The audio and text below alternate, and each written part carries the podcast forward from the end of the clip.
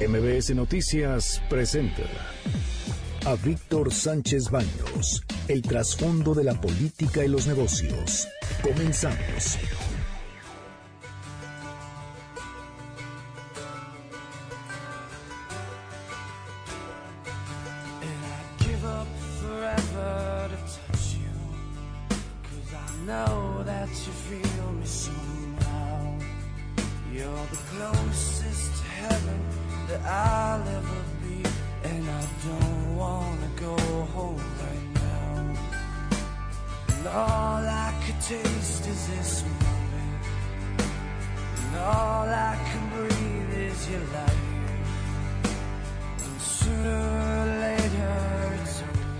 Hola, ¿qué tal? Muy, muy, muy buenas noches. Los saludo con mucho afecto. Soy Víctor Sánchez Baños desde la Ciudad de México para toda la República Mexicana a través de la frecuencia 102.5 desde la Ciudad de México.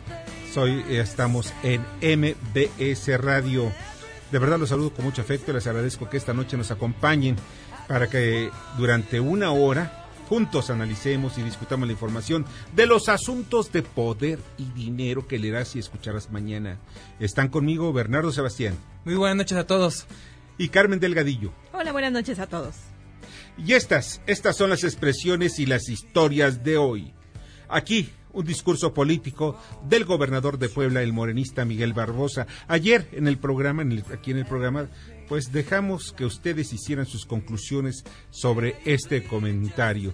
Muchas personas de auditorio nos hablaron para que sus opiniones pues fueran también dadas a conocer. Fueron bastantes y nos pidieron repetir lo que dijo.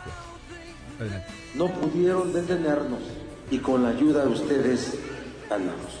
Gracias. Y así fue como ganamos en muchas partes del Estado. Todos los que ganamos el primero de julio del 2018, porque yo gané, me la robaron, pero los castigó Dios. Bueno, bueno, bueno, eh, esa fue la expresión del gobernador de Puebla, también gobernador por el partido Morena. Y es el comentario del presidente de la mayoría parlamentaria del Senado, Ricardo Monreal, quien también pertenece a Morena sobre el mismo tema.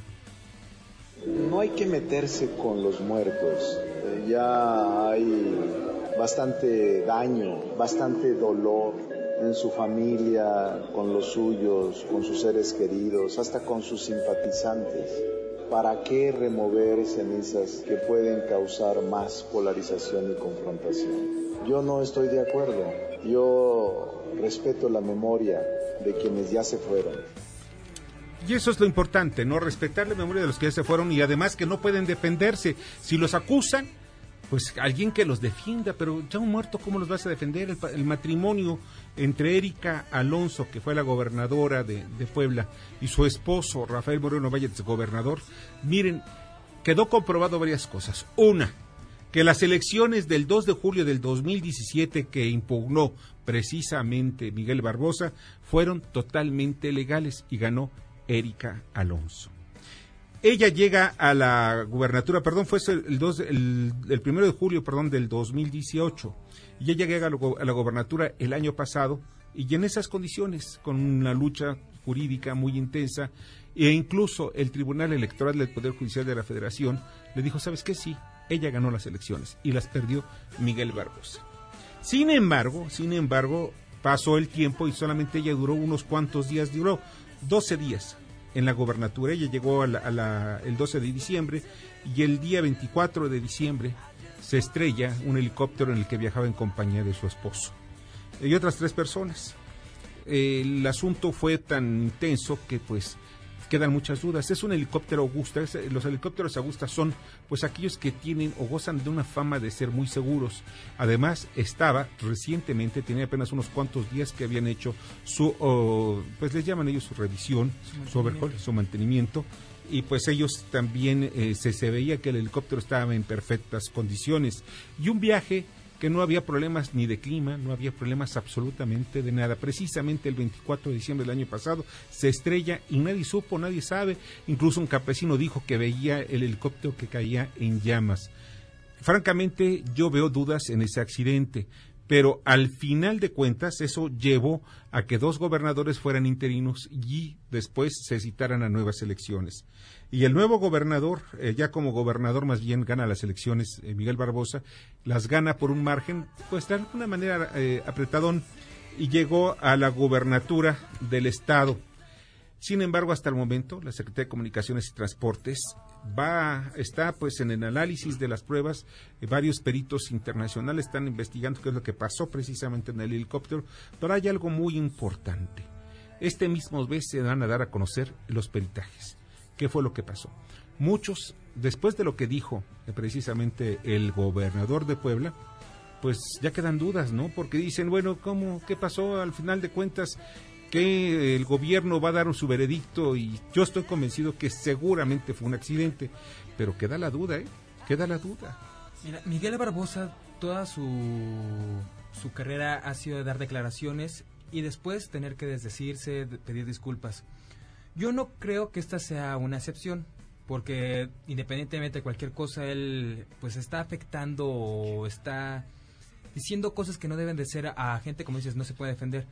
Pero también vamos a caer en, el, en lo claro de que Miguel Barbosa estaba empersinado y quería la gobernatura a como fuera. Él en, en, su principio era del PRD y cuando estaba en el PRD atacaba, incluso era muy grosero con el presidente, con Andrés Manuel López Obrador pero casualmente le dan la oportunidad y ahora es el mejor amigo y, y siempre ha sido de esa manera. Él buscó la gobernatura como fuera, incluso cambiándose de partido para poder llegar a estar en ese punto. Sí, traicionó a Miguel Mancera, o sea, su amigo, su compañero, y que quería impulsarlo a la presidencia de la República. Cuando se dio cuenta que Miguel Mancera no iba a ser candidato presidencial, pues lo traiciona y se va con el que sabía que iba a ganar las elecciones, Andrés Manuel López Obrador.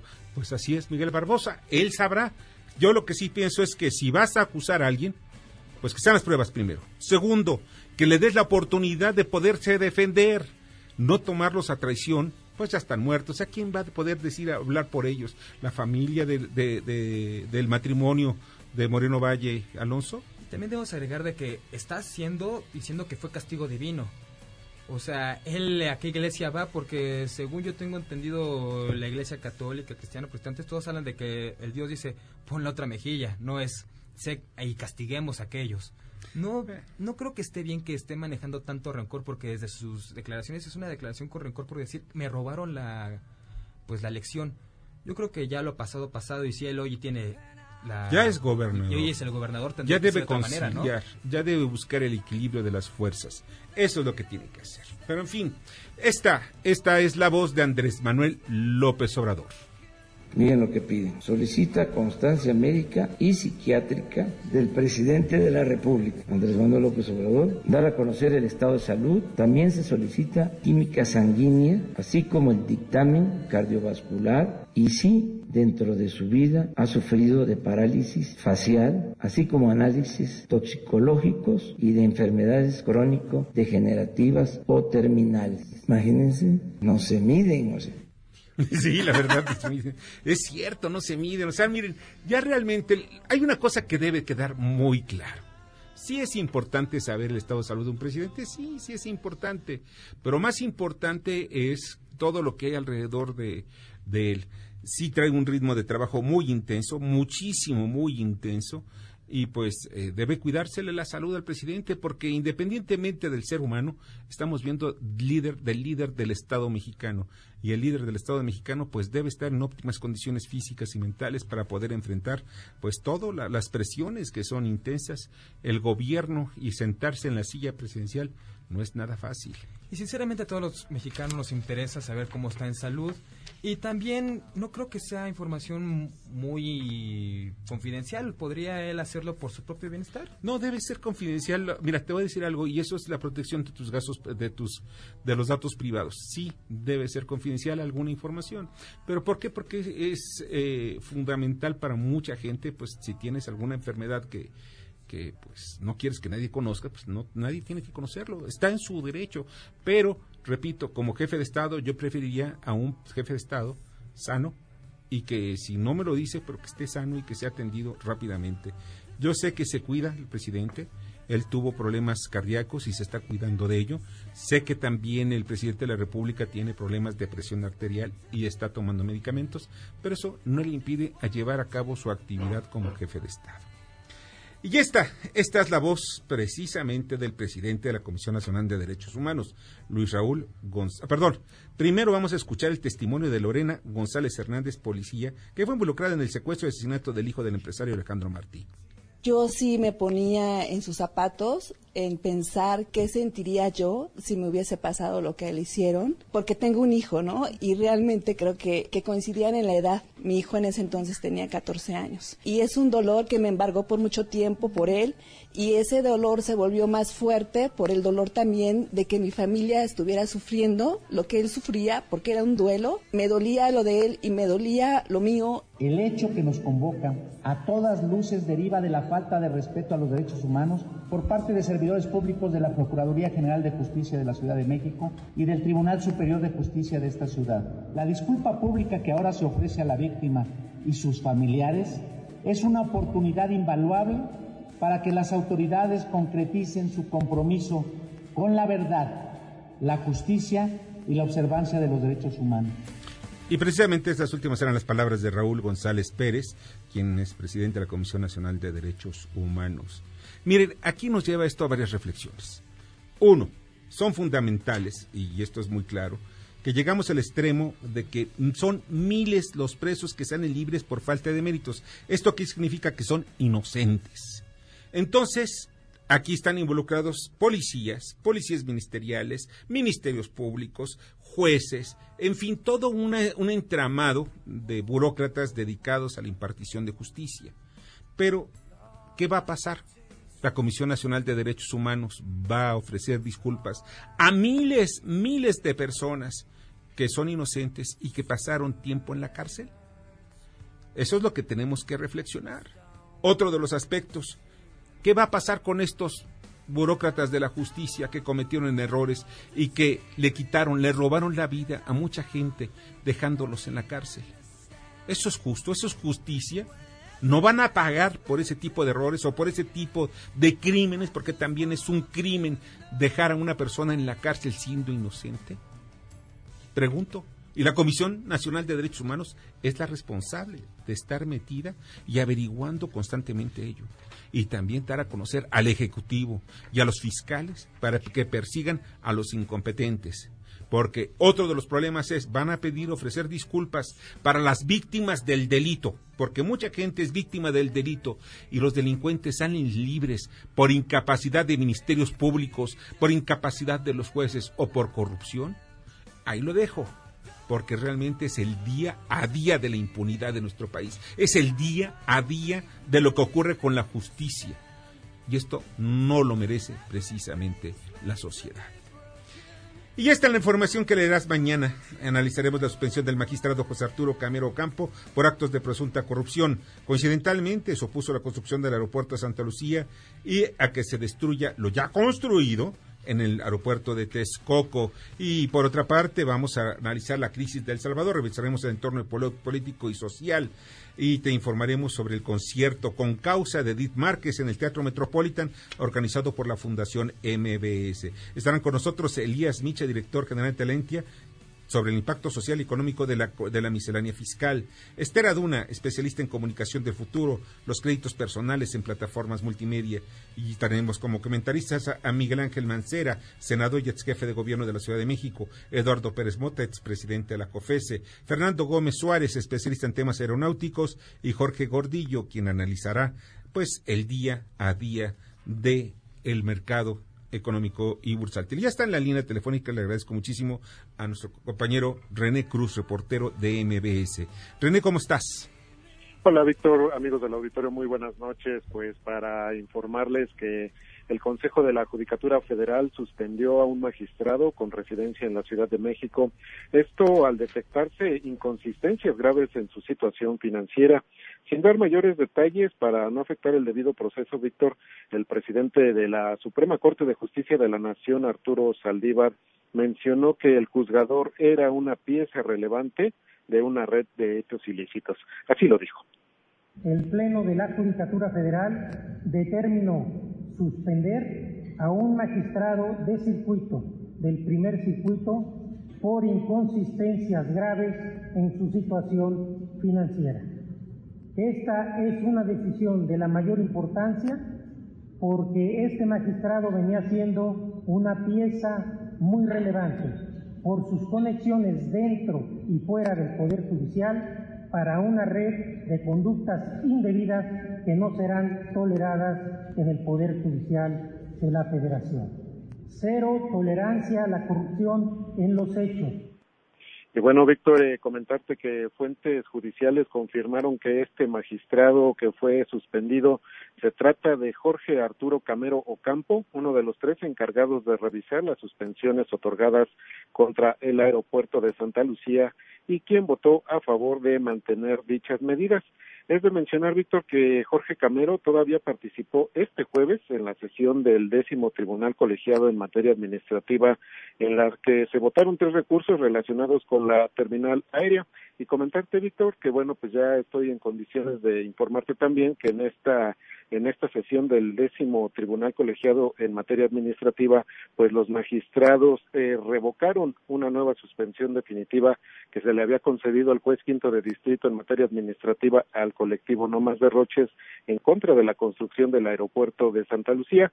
Y en los otros dos asuntos pues se desecharon los recursos de revisión, además de que pues este tribunal, eh, Víctor, también ya dejó sin efecto la solicitud de la facultad de atracción que presentó el colectivo el pasado lunes ante la Suprema Corte de Justicia de la Nación para que revisara precisamente estas suspensiones que aún estaban vigentes y pues así las cosas, Víctor, pues parece ser que el aeropuerto de Santa Lucía poco a poco va ganando esta batalla judicial en medio de esta lluvia de amparos, Víctor. Pues sí, tiene razón, va ganando poco a poco esta batalla judicial y yo les adelanté hace algunos días en este espacio de que no se hagan bolas, va a ser Santa Lucía y pues van a dejar todavía las obras ahí inconclusas de Texcoco porque ese va a ser el camino al final de cuentas. Santa Lucía va y esa es una decisión tomada desde Los Pinos, desde el despacho más importante, perdón, de Los Pinos, de Palacio Nacional. Y pues en fin, oye René, te agradezco muchísimo la información. De nada, Víctor, y seguimos pendientes. Muchísimas gracias. Pásala muy bien. René Cruz, reportero de MBS. Y no hay que olvidar que en el 2018 Corcaturo Camero adquirió una casa en Paseos del Pedregal con valor de 17 millones, casi 18 millones de pesos. Y esto fue lo que llamó la atención y encendió las luces de, alerta. Y el Consejo de la Judicatura, que encabeza el presidente de la Suprema Corte de Justicia, el ministro, el, el ministro Saldívar, pues dijo, ¿saben qué? Pues hay que ver esto, esto y lo suspendemos. Él tiene eh, un sueldo mensual desde 2011 de 2.2 millones 800 mil pesos. Y también al año. al año sí es cierto. Pero aquí hay otras, otro aspecto. Los magistrados Jorge Arturo Camero Campo que es el que está suspendido.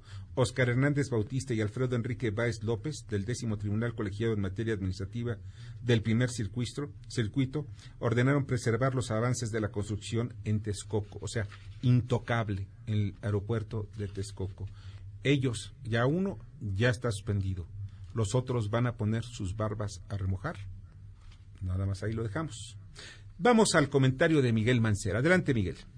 Hola Víctor, me da mucho gusto saludarte. Hoy les quiero platicar de un exhorto a través de punto de acuerdo que hemos presentado al secretario de Comunicaciones y Transportes del Gobierno de la República para que analice la conveniencia, la posibilidad de utilizar las pistas 2 y 3 de lo que sería el proyecto del nuevo aeropuerto de la Ciudad de México. No se trata de revivir el proyecto del aeropuerto o de entrar a ese debate, simplemente de analizar que la pista 2 y la pista 3 de ese proyecto una tiene un avance del 70% y otra de más del 50%. Si incorporamos estas pistas a la terminal actual del Aeropuerto Internacional Benito Juárez, estamos hablando de una distancia no mayor de 15 kilómetros lo que daría una ventaja sustancial al pasar de atender 40 millones de pasajeros a poder atender aproximadamente 70 millones de pasajeros. Por eso exhortamos al secretario de, de Comunicaciones y Transportes para que analice la posibilidad de este proyecto. Escuchas a Víctor Sánchez Baños. Vamos a una pausa y continuamos. Víctor Sánchez Baños en MBS Noticias. Continuamos. Ahora vamos con el dato útil. El 93% de los hogares mexicanos tienen televisión, de estos el 51% solo reciben señal abierta. En cuanto a radio, 72% escucha FM y 13% AM, mientras que en Internet, el 77% ven YouTube por encima de otras plataformas. Debate. Comunícate. Da tus opiniones a Víctor Sánchez Baños en MBS. Teléfono en cabina 5566 1025.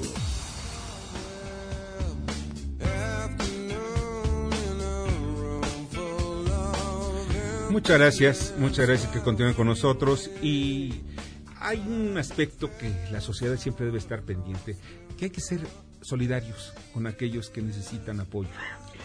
Y por esa razón, este programa, mi columna y de alguna manera eh, yo también cursé hice un máster en una universidad española con el fin de revisar todo lo que es la responsabilidad social y de las empresas y también de los grupos de la sociedad. Por eso me da mucho gusto, y esto lo va a platicar, la labor que realizó. Se realizó un concierto con causa precisamente de Edith Márquez. Y de ello vamos a platicar con Nora Bucio. Nora, ¿cómo estás? Víctor, te saludo con gusto y de la misma forma al auditorio. Y como bien lo comentas, un rotundo éxito resultó anoche el concierto con causa Edith Márquez Sinfónico, organizado por la Fundación MBS, cuya recaudación en su totalidad será destinada para apoyar la educación de nivel superior de jóvenes con alguna discapacidad auditiva. El director general de la Fundación MBS, Jorge Vázquez, confirmó que 3.000 personas abarrotaron el Teatro Metropolitan la noche de este jueves para atestiguar la presentación exclusiva de Edith Márquez, acompañada de la Orquesta Sinfónica de la Benemérita Universidad Autónoma de Puebla, en la que complació al público con interpretación de versiones únicas de sus mayores éxitos tales como Mi Error, Mi Fantasía y Mírame. Jorge Vázquez explicó que este año la meta de la Fundación MBS se transformó, pues no solo se donarán auxiliares auditivos, como se ha venido haciendo, sino que junto a la Universidad Tecnológica Americana UTECA del Grupo MBS se otorgarán becas a jóvenes con problemas auditivos. Si me lo permite, Víctor, escuchamos a Jorge Vázquez, representante de la Fundación MBS. La meta, además de los auxiliares, es seguir becando. Fíjate que incursionamos a través de, de audiobecas en un programa de, para becar a gente sorda en educación superior, que puedan terminar sus estudios, gente que, ya, gente que tiene la discapacidad auditiva, pero que además terminó la prepa, que puedan continuar sus estudios y hacer una carrera. Por su parte, Fernanda Espinosa, gerente de la Fundación MBS, apuntó que para el final de este año se habrán entregado 2.500 auxiliares auditivos y señaló que durante todo este programa de ayuda se han donado más de 21.000 aparatos que han beneficiado igual número de personas en todo el país. Al término de la velada y ante los 3.000 asistentes al Teatro Metropolitan, la cantante Edith Márquez agradeció a la Fundación MBS la invitación y la oportunidad de apoyar a personas con discapacidad auditiva y aseguró que MBS también da buenas noticias. Víctor, la información.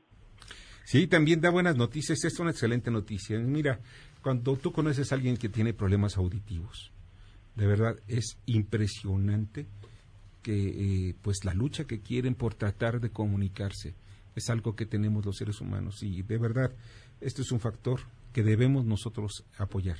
Y qué bueno que fue todo un éxito y fue abortado este concierto de Edith Márquez, un concierto con causa. Nora, te agradezco infinitamente. Muy buenas noches, Víctor, gracias. Que la pases muy bien. Y pues yo voy a publicar precisamente la próxima semana sobre todo el resultado que tuvo este, este concierto y reitero, cada vez que se pueda ayudar, hay que hacerlo. Algo que pueda ayudar al que tiene, el que menos tiene y sobre todo a los más desvalidos. Hay que hacerlo. Ya está aquí con nosotros y le agradezco muchísimo Elías Micha, director general de Talentia MX. Eh, él es un especialista en materia fiscal, especialista también en todo lo que tiene que ver en cuestiones de la relación de la sociedad de los contribuyentes con aquello que mucha gente lo ve como casi un monstruo, que es precisamente el fisco. Hay que pagar impuestos, eso nadie lo, nadie lo niega. Hay que pagarlos y que todos debemos pagar impuestos, todos, absolutamente todos. Pero también que las reglas pues no sean tan agresivas, ¿no? Digo. Que sean más claras. Que sean más claras. ¿Cómo estás, Elías? Muy bien, Víctor. De verdad, muchas gracias por recibirnos nuevamente. Gracias. Les recuerdo a tu auditorio que Talentia MX impulsa a la industria de la subcontratación Eh, eh, somos una asociación que afilia a, empresas que ofrecen el servicio y algunos que, que lo usan. Sí, así es. Este, ¿Tú cómo ves el, asunto fiscal? Porque eso es lo que nos está preocupando muchísimo. Bueno, independientemente de lo que de lo que está ocurriendo con en las negociaciones que se están llevando a cabo con la Secretaría de Hacienda y los organismos cúpula, eh, hay algunas otras cosas que vienen ahí, están sí. Bueno, ahora está el tema de la miscelánea fiscal, claro. que en nuestro caso particular eh, eh, afecta a la industria de la subcontratación, pero finalmente el más grande afectado es el trabajador. Y te platico rápidamente por qué. Lo que dice la disposición es que las empresas usuarias de la subcontratación deben de retener el 100% del IVA y lo deben de enterar de inmediato al SAT. Esto, desde nuestro punto de vista, tiene consecuencias serias y te explico rápidamente por qué. Nosotros pensamos que el efecto final de aplicar esta medida del 100% va a ser hacer crecer la informalidad, que haya despidos de gente, que cierres de empresas.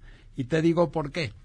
El, el eh, más del 30% de los clientes de su contratación son pymes. Sí, así es. Y este, eh, las empresas que son responsables y otorgan un buen servicio de subcontratación tienen muchísimos gastos operativos de infraestructura, uniformes, eh, internet, sobre todo capacitación, costos de reclutamiento, etcétera, y todos esos costos eh, causan IVA. Entonces, en el momento en que ya no puede contar con el IVA, la empresa de subcontratación, entonces va a tenerle que pedir la devolución de un saldo a Hacienda. Ahora, déjame tardar un año. Déjame darte un dato. De enero a agosto de este año, Hacienda se ha tardado en devoluciones por más de 700 mil millones de pesos, el SAT. Entonces, este, el, sabemos perfectamente bien que el SAT no tiene la capacidad técnica para resolver y regresar de manera rápida. Ahora, ¿cuál es el objetivo que busca el gobierno con esta medida? Además pues, de recaudar más, es de cerrarle el paso a malas prácticas. Y Talentia siempre aplaude eso. Nosotros estamos completamente en contra de la evasión. Entonces, este, hemos hecho una contrapropuesta. Este, que es, es, es no me retengas el 100%, reténme el 25%, o sea, el 4% de lo que es el 16% del IVA, y entonces eso tiene un doble objetivo. Cumple con el objetivo que quiere el gobierno, porque le cierras el paso a gente que pues, no entera Hacienda del IVA, claro. por un lado, y por otro lado, no dejas sin liquidez a las empresas. Y ahí va la parte que te quiero decir, por qué nosotros creemos que puede crecer muchísimo la informalidad si se implementa esta medida como está planteada. O sea, mira, aquí hay un ejemplo, porque eh, luego el auditorio dice, bueno, ¿y, eso cómo, qué pasa, no? O sea, una empresa, yo necesito 10 personas para que me hagan la limpieza de un edificio. Esas 10 personas, pues yo no quiero pues tener, vamos, eh, la relación laboral, sino le pido a una intermediaria a una prestadora de este servicio. Así es. Y esta prestadora me, me, manda una factura. Exacto. Ellos se encargan de pagar seguro social, todo, todas las prestaciones. Tiene todo el costo de tu nómina con toda la carga social que le llamamos, todas las prestaciones de ley, aguinaldo, vacaciones, eh, reparto de utilidades, todo, más lo que yo te cobro por el servicio. Entonces, Usualmente es un 6 o 7% máximo, máximo. Esto lleva o implica que el, IVA, que se lo retienes, lo retienes precisamente como, pues por, muchos motivos, entre ellos por la facturación, en este porcentaje pues ya no lo puedes deducir con la agilidad que tienes o que puede hacerlo cualquier empresa. Exactamente. Entonces, ¿qué puedes deducir? Todo el IVA que tú utilizaste para que, desde los uniformes, el, internet, todo lo que necesites o todos los utensilios que, todo, que en, en una gran parte de los casos puede representar aún más que la nómina, casi el 51% con aquellas empresas que otorgan un muy buen servicio, que tienen reclutamiento, que tienen capacitación, que tienen este eso es lo que debían tener todas las empresas de outsourcing o de las de o desde talento, ¿no? De la organización de talento. Una gran cantidad de valor agregado. Y entonces este le quitas una carga al cliente, por ejemplo, el caso que tú me dijiste que sería el caso de una pyme y este Ahora, ¿qué pasa? En ¿Cómo ayuda la subcontratación a las pymes actualmente? Bueno, le llega a financiar la nómina hasta por dos meses. Tú sabes bien, Víctor, que una pyme lo primero que tiene que hacer es pagar la nómina y la viven al día. En muchos casos, la empresa de subcontratación puede llegar a financiar a las pymes hasta por dos meses. En este caso, si se aplica la medida, ya no vamos a, no va a tener la liquidez la empresa y, y, entonces yo le voy a decir a mi cliente, tengo de dos sopas, o eh, aumento la tarifa o ya no te voy a poder financiar y el efecto es despedir gente o cerrar y lanzarla a la informalidad. ¿Ya, eh, ya, ya se acercaron al Poder Legislativo para plantearle esto? Sí, por supuesto. ¿Y, cuál es la respuesta hemos tenido? Bueno, mira, a través de las cámaras empresariales, nosotros pertenecemos a Concamín. Talentia MX está afiliada a Concamín.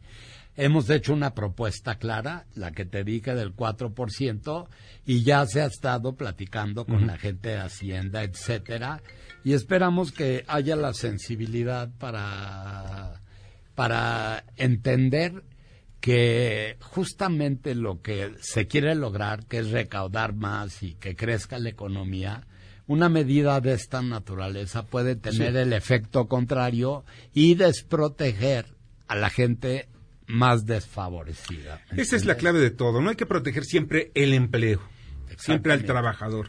Y si hay medidas que dicen, bueno, esto le va a pegar a las empresas, porque hay como que la idea, hay que pegarle a las empresas porque las empresas ganan mucho dinero. No, no, no, no. Hay que buscar que las empresas generen empleo, generen bienestar, generen todo un círculo virtuoso que nos lleve a un solo objetivo, el crecimiento de este país, de nuestro país, porque es el único que tenemos, el crecimiento del bienestar de las familias y también, por si fuera poco, el incremento de la recaudación fiscal, porque si no tienes empleo, si no tienes empleos fijos, no tienes empresas, pues va a ser esto un gran problema. Elías, no sabes cuánto te agradezco y como vaya desarrollándose este, este, al estas negociaciones estaremos Yo te lo agradezco a ti y de verdad estamos a las órdenes. Igualmente. Muchas gracias al auditorio. Gracias, Elías. Elías Misha, director general de Talentia. Y pues vamos al comentario de Eduardo Pérez Mota. Eduardo. Buenas noches, Víctor. Es un placer saludarte a ti y a tu público de nuevo. Yo quisiera el día de hoy eh, hacer una mención sobre un tema que ha pasado, yo diría que bastante desapercibido, que es un programa de política pública que anunció el gobierno actual y que tiene que ver con la política industrial. La Secretaría de Economía, a través de la secretaria, anunció un decálogo de 10 puntos que definen lo que ellos llaman la nueva política industrial. Yo revisé con cuidado esos 10 puntos. Obviamente, como todo en esta vida, siempre hay que ver las letras chiquitas para entender exactamente qué significa cada una de estas cosas. Pero haciendo una lectura general, amplia, de estos puntos que menciona eh, la Secretaría de Economía, yo te diría que me parece un muy buen programa. Yo creo que es muy afortunado que este gobierno haga un anuncio de política industrial en donde se privilegie sobre todo la promoción de la productividad de, las empresas, asegurar que esa productividad y que las condiciones de mercado, que deben ser condiciones además de la mayor eficiencia y competencia, sean aquellas que beneficien a toda la sociedad, a muchos empresarios y también a todos los consumidores. Y yo creo que esos 10 puntos recogen esos principios que son básicos, que son hacer de la economía mexicana una economía más productiva, que siga creciendo, que se promueva la inversión, que se promueva la competencia, que exista una regulación procompetitiva, que también encadenemos las cadenas productivas de tal manera que haya un mayor valor agregado nacional en los productos que estamos exportando. Es decir, que la globalización nos beneficie más a más mexicanos y sobre todo a los que menos oportunidades han tenido. Encadenar sobre todo las pequeñas y medianas empresas. Eso es básicamente, yo hace un resumen muy amplio de estos 10 puntos, pero sí quiero hacer un reconocimiento. Hay muchas políticas de las que yo tengo, con toda sinceridad, muchas dudas y preocupaciones, pero de ese anuncio que hizo la Secretaría de Economía hace unos días, creo que debemos felicitarnos. Muchas gracias y muy buenas noches. Escuchas a Víctor Sánchez Baños. Vamos a una pausa y continuamos. Víctor Sánchez Baños en MBS Noticias. Continuamos. Ya regresamos con el dato inútil. En su más reciente encuesta, el Instituto Federal de Telecomunicaciones revela que el 30% de los encuestados tiene cuenta de servicios como Netflix o Amazon Prime Video, mencionando como principal ventaja que pueden ver películas de estreno. Debate. Comunícate. Comenta Víctor Sánchez Baños en MBS, Twitter, arroba B. Sánchez Baños y arroba MBS Noticias.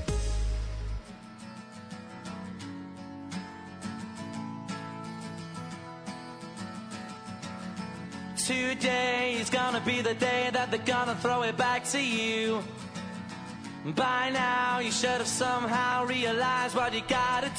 Gracias, muchas, muchas, muchas gracias que continúen con nosotros esta noche, de verdad, espero que la estén, estén disfrutando y pues también participen en el debate, ahí está el número telefónico. Mire, les vamos a regalar tres libros que nos envió, envió Editorial Alfaguara y son de Arturo Pérez Reverte, es un extraordinario novelista, él fue periodista, en fin, es, vale la pena leerlo es el arte del mundo, era anteriormente tratar con la naturaleza humana. Y pues siempre hay cosas que se hurga y siempre Pérez Reverte hurga en, en lo que somos los seres humanos. No tenía patria ni rey, se llama Sidi, un relato de frontera. Vale la pena y es sobre todo en la época medieval. Bueno, léanlo, se los vamos a recomendar. Tenemos como tres, son tres libros y eh, pueden ustedes comunicarse al 5166 1025. Repito, 51 66 10 25 y apúrense, son nada más tres. Y vamos a la responsabilidad social corporativa. Kimberly Zafra, adelante. Víctor, muy buena noche. Vamos con la responsabilidad social corporativa. Con una participación de 250 empleados y mil horas de servicio de voluntariado donadas, Eli Lili y Compañía de México, que lleva Carlos Baños, realizó la onceava edición de su iniciativa Global Day of Service en la comunidad de Piedra Grande, Whisky Lucan, Estado de México. El servicio de voluntariado de Lili se enfocó en la plantación de 350 árboles, que servirá para reforestar media hectárea del Cerro La Cañada. Por otra parte, los trabajadores de la firma colaboraron en el mantenimiento, limpieza y sembrado de plantas en huertos para autoconsumo de sus propietarios. Además, se construyeron estufas Pazzari, un sistema ahorrador de leña que permite una mejor combustión del material, lo que evita contaminación por toxicidad del aire en el hogar, y se brindó mantenimiento a cisternas con pintura de nopal, técnica usada como germicida, desinfectante y ecológica, ya que no tiene ningún compuesto químico. Gracias, que tengan muy buena noche. Buenas noches, te agradezco mucho, Kimberly. Vamos al punto empresarial con Alex de la Rosa. Muy buenas noches. Es un gusto saludarles nuevamente y presentarles el pulso empresarial de hoy. La mexicana Bimbo que dirige Daniel Servitje compró la panificadora británica Mr. Beagles a fin de fortalecer su presencia en el mercado europeo. Central de Corretajes, dedicada a la administración de infraestructura de mercados financieros en México, propietaria del mercado de valores Viva, nombró a Fernando Pérez como director corporativo. Viva Aerobús, que preside Carlos Sousa, abrirá cinco nuevas rutas que conectarán a Chicago con Guadalajara, León, Monterrey, Morelia y Zacatecas. Hasta aquí el pulso empresarial. Buenas noches. Muy bien. Muchas gracias, te agradezco muchísimo, Alex. Y vamos al comentario, el análisis bursátil y financiero de Jorge Gordillo, director de análisis económico y bursátil de Cibanco. Adelante, Jorge. Gracias, Víctor. Buenas noches. Aquí mis comentarios del día de hoy.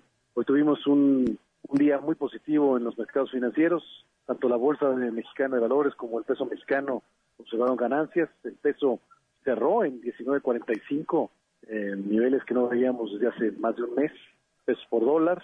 Y esto eh, ante las expectativas de que las negociaciones comerciales entre China y Estados Unidos puedan arrojar avances favorables. Los principales negociadores de Estados Unidos y China se reunieron el jueves por primera vez desde finales de julio para tratar de, encontrar una salida a la guerra comercial en 15 meses. El optimismo entre los inversionistas se intensificó después de que el presidente Donald Trump publicara en Twitter de que se reuniría personalmente este viernes en Washington con el viceprimer ministro chino Lu Jie para intentar acercar posturas de las negociaciones comerciales, confirmando que la delegación china no abandonará Washington antes de los dos días de negociaciones como se temía hace un par de días. Junto a la guerra comercial, el otro punto de interés para los mercados fue el Brexit. El primer ministro británico Boris Johnson y el primer ministro irlandés Leo Varadkar sostuvieron una conversación para acercar posturas. Tras el encuentro, ambos han mostrado su optimismo sobre un posible acuerdo para que Reino Unido abandone el bloque comunitario el próximo 31 de octubre de forma ordenada. Todas las noticias son externas, principalmente las que han movido favorablemente al, al mercado. Y vamos a ver mañana cómo cierran las negociaciones y continuamos en el plano positivo. Hasta aquí mis comentarios del día de hoy, Víctor. Buenas noches. Escuchas a Víctor Sánchez Baños. Vamos a una pausa y continuamos. Víctor Sánchez Baños en MBS Noticias. Continuamos. Continuamos con el dato feo. De acuerdo con el IFT, las personas mayores de 50 años son las más rezagadas en el acceso a Internet, ya que el 47.5% no cuentan o no saben cómo utilizarlo. Facebook, Instagram y LinkedIn. Víctor Sánchez Baños. Tu voz se escucha en la radio. Muchas gracias, de verdad, muchas gracias que están con nosotros esta noche. Esta noche ya estamos, es casi viernes, ¿eh? el cuerpo ya empieza a moverse como si fuera viernes. Ya están los ganadores de los libros, del libro más bien de Cidi de Arturo Pérez Reverte. Son Gerardo Villegas Cedillo, Adalberto Fuentes y Fernando Blanco Ramírez. Ustedes pueden eh, pasar aquí a MBS. Ya les dieron las instrucciones precisamente hace unos instantes. Y rapidito, ¿eh? así es rapidito Muchas gracias. Vamos a las columnas político-financieras que leerán ustedes mañana en los periódicos diarios de la Ciudad de México. Rogelio Varela, adelante. Muchas gracias, Víctor. Buenas noches a todos. Hay una incidencia muy alta eh, de enfermos con dengue. De 2.000 casos que se registraron en 2018, sube a más de 20.000 en 2019. Mañana en corporativo en el Heraldo de México. Muchas gracias, Rogelio. Pásala muy bien. Mauricio Flores. ¿Qué tal, Víctor?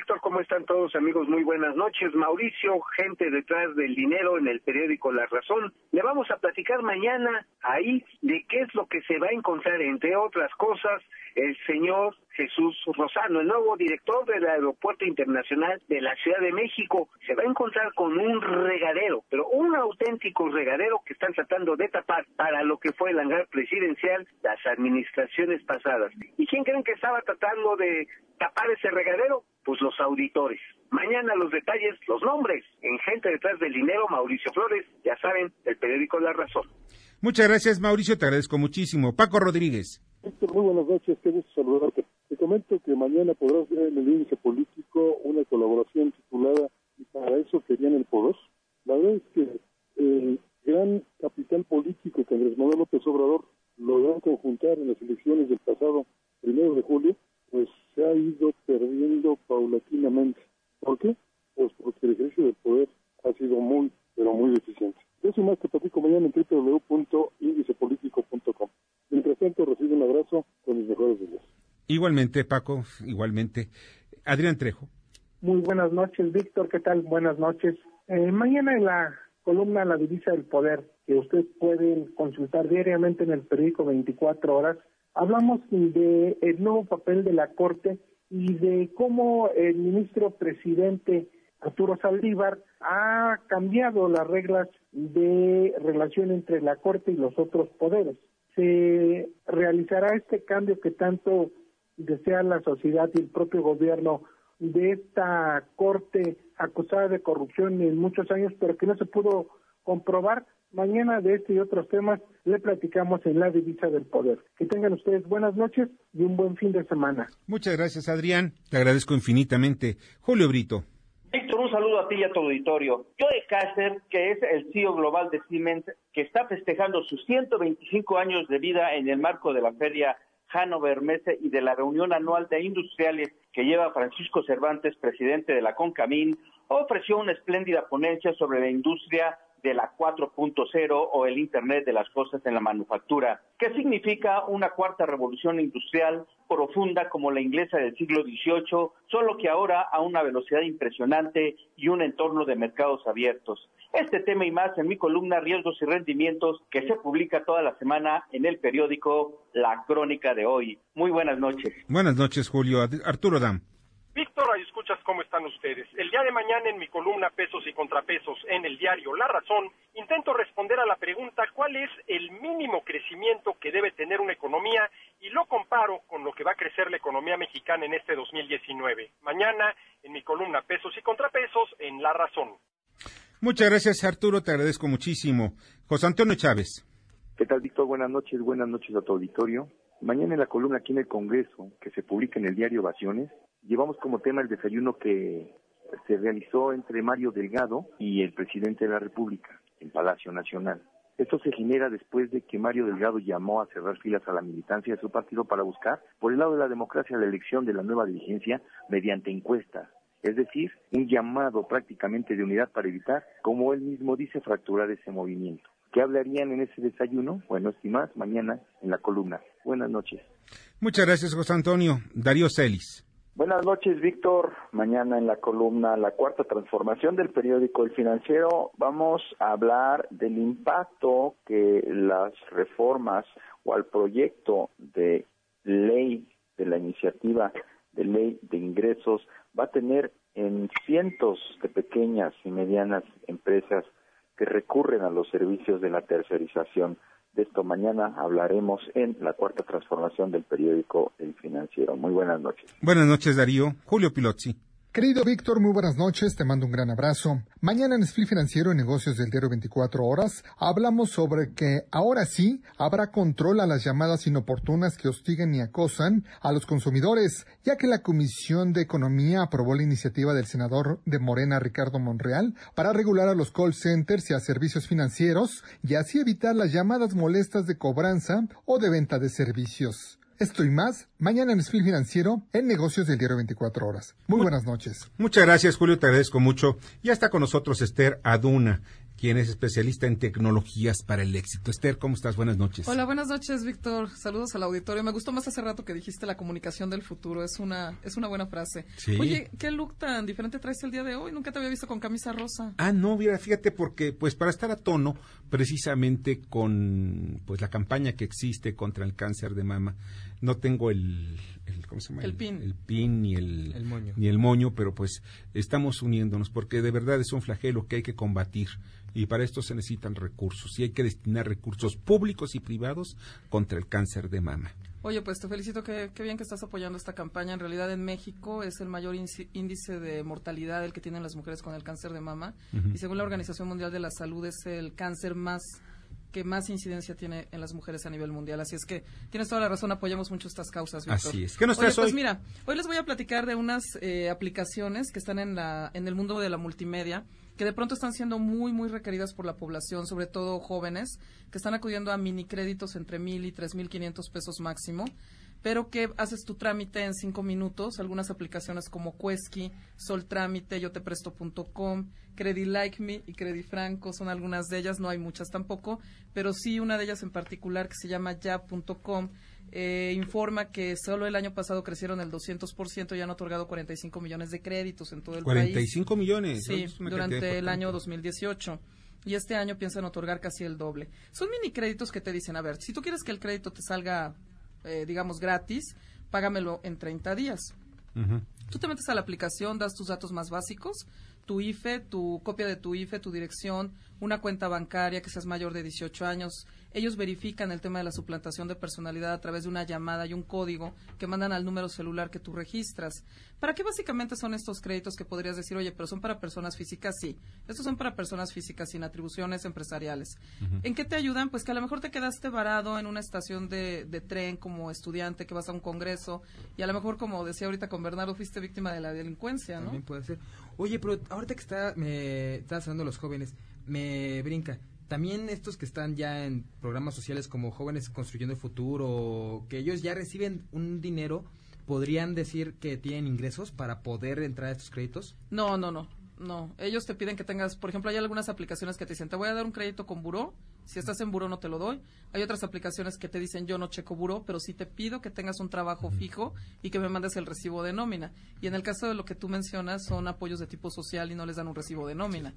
Entonces, realmente estas aplicaciones es como para estudiantes, para personas que de pronto tienen una urgencia y por alguna causa se quedaron sin acceso a su dinero, ya sea por pérdida o por robo de su tarjeta y que de pronto tienen que pagar una urgencia médica, pues que no sea mayor a 3.500 pesos, estas aplicaciones están sirviendo mucho. Eso es un gran apoyo para los jóvenes, ¿eh? porque los jóvenes siempre se ven muy vulnerables. Esther, ¿alguna página de internet donde te tengan en contacto contigo? Sí, claro que sí, esteraduna.com, ya estamos en LinkedIn y bueno, finalmente estas aplicaciones también ayudan muchísimo para evitar papeleo. Aquí me preguntaban que si eran legales o no. Bueno, pues en la medida en que damos nuestros datos y hacemos las cosas transparentes, me parece que también es positiva la parte en que nos están ayudando a que siga fluyendo efectivo y que la gente no se quede varada por mil o tres mil quinientos pesos. Así es. Gracias, Víctor. Buenas noches. Buenas noches, Esther. Te agradezco infinitamente. Ya nos vamos. Bernardo Sebastián, muchas gracias. Gracias a todos. En la producción, Jorge Romero. En la jefatura de información, Carmen Delgadillo. En la asistencia de redacción, Fernando Moxuma. En los controles, Michael Amador. Y yo soy Víctor Sánchez Baños. En este previernes, les deseo que pasen una noche sensacional. Es responsabilidad de ustedes. ¿eh? Las opiniones vertidas en este programa son única y exclusivamente de estricta responsabilidad de quien las expresa. MBS Noticias presentó a Víctor Sánchez Baños, el trasfondo de la política y los negocios